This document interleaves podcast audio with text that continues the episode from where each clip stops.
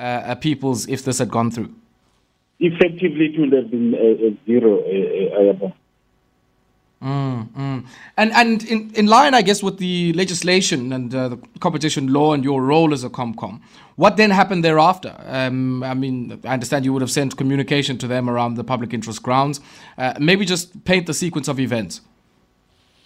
What then happened thereafter, Ayabonga, is that uh, we engaged in a further round of uh, uh, negotiations and discussions uh, with um, Burger King uh, uh, South Africa, and we eventually reached an agreement that we have now proposed jointly with Burger King South Africa to the Competition Tribunal. Mm. Essentially, that agreement preserves some of the commitments that um, were initially made, uh, but also introduces other new uh, uh, incremental commitments, uh, which also include, importantly for us, the disposal of the Cape Town-based meat plant to a uh, to a historically disadvantaged uh, new uh, entrant. Uh, so that will open up uh, a value chain uh, opportunity which would have achieved the same objective as a BE shareholding. Uh, but this is even much better mm. than simply a mere shareholding. Yeah. And now would Burger King be obligated, I guess, to procure whatever inputs they had been procuring from the same meat plant? That is that is correct. That is correct. There will be some uh, arrangement uh, in terms of uh, securing that. Um, but the details of that, of course, uh, the nitty gritties uh, will be confidential. Uh, but the, there is the, there is uh, the commitment includes uh, ensuring that the meat plant uh, is is viable. Mm. Yeah, there had also been earlier, I guess, commitments that they had proposed on the part of uh, ECP uh, around uh, capex and I guess around the potential expansion of some of their outlets. Are those commitments still on the table, or have those, I guess, been replaced by new conditions?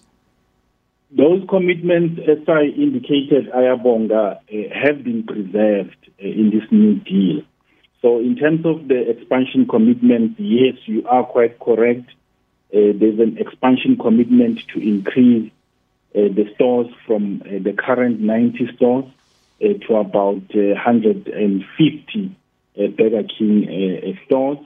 There is also a, a, very significant investment commitment on capital expenditure of about 500 million.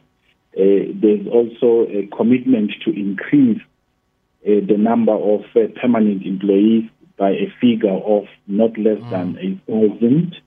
Uh, there is also a commitment to increase uh, uh, the payroll benefit to about 120 million.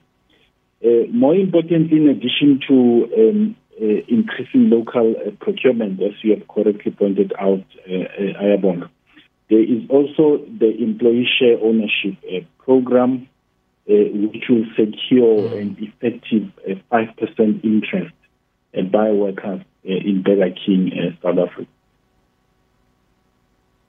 Mm-hmm. Maybe then, I guess, a last one on my end back here, and I guess it's it's it's an outcome of how we've seen this being treated out in sort of the reports I've read, um, and in some of the issues that we've seen out in the media.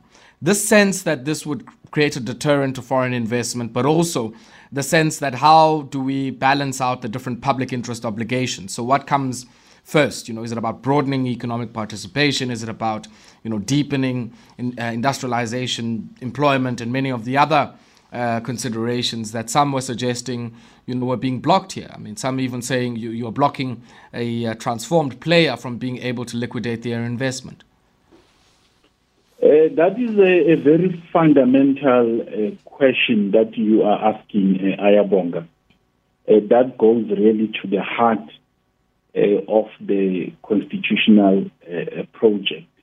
I think the question that we have to ask ourselves is whether an investment climate in which you have the majority of the population completely disconnected from the economy is an investment climate that is conducive uh, or whether uh, incrementally building a, an investment climate that tries to unlock uh, value chain opportunities uh, for the previously uh, disadvantage to ensure that at the very least they do have a stake in the economy. And so I think that's really the fundamental question that we have to ask ourselves. And it seems to me Bakhe? that... Um? So, sorry, my brother. Can we pause for a second there? We need to take a quick spot break.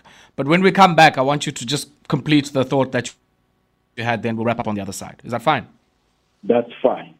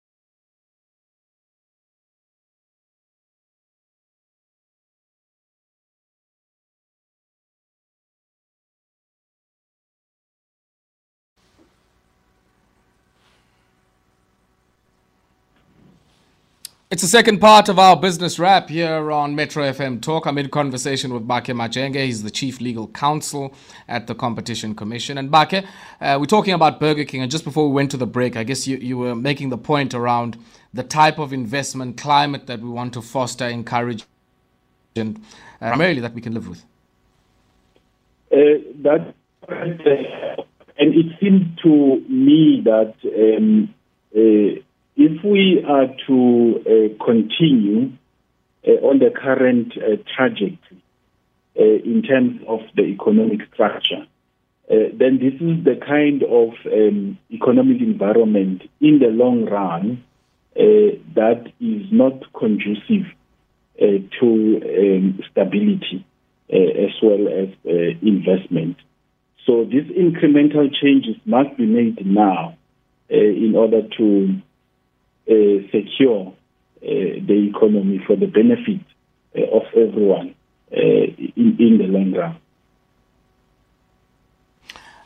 And maybe just a, a last one, uh, because I think many people are talking up uh, the the reality that there are many other similar capital transfers, mergers, acquisitions, takeovers that are likely to happen. I mean, this is the nature of consolidation during a difficult moment like this. What is the message that the Competition Commission would like to say or send to some of the parties that are considering a route quite similar to, to maybe what we have seen here? Uh, there is certainly, uh, Ayabonga, um, an obligation uh, to structure a transaction uh, in a manner that um, uh, promotes a greater uh, spread uh, of ownership um, and of course, um, uh, this could be done in a number uh, of ways. And we must make it clear that um, if these commitments that we have now uh, had been made at a much earlier stage, we would have approved uh, the transaction. Mm.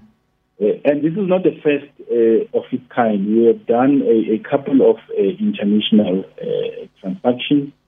the Coca-Cola deal, uh, also has a, a PE a, commitments uh, to it.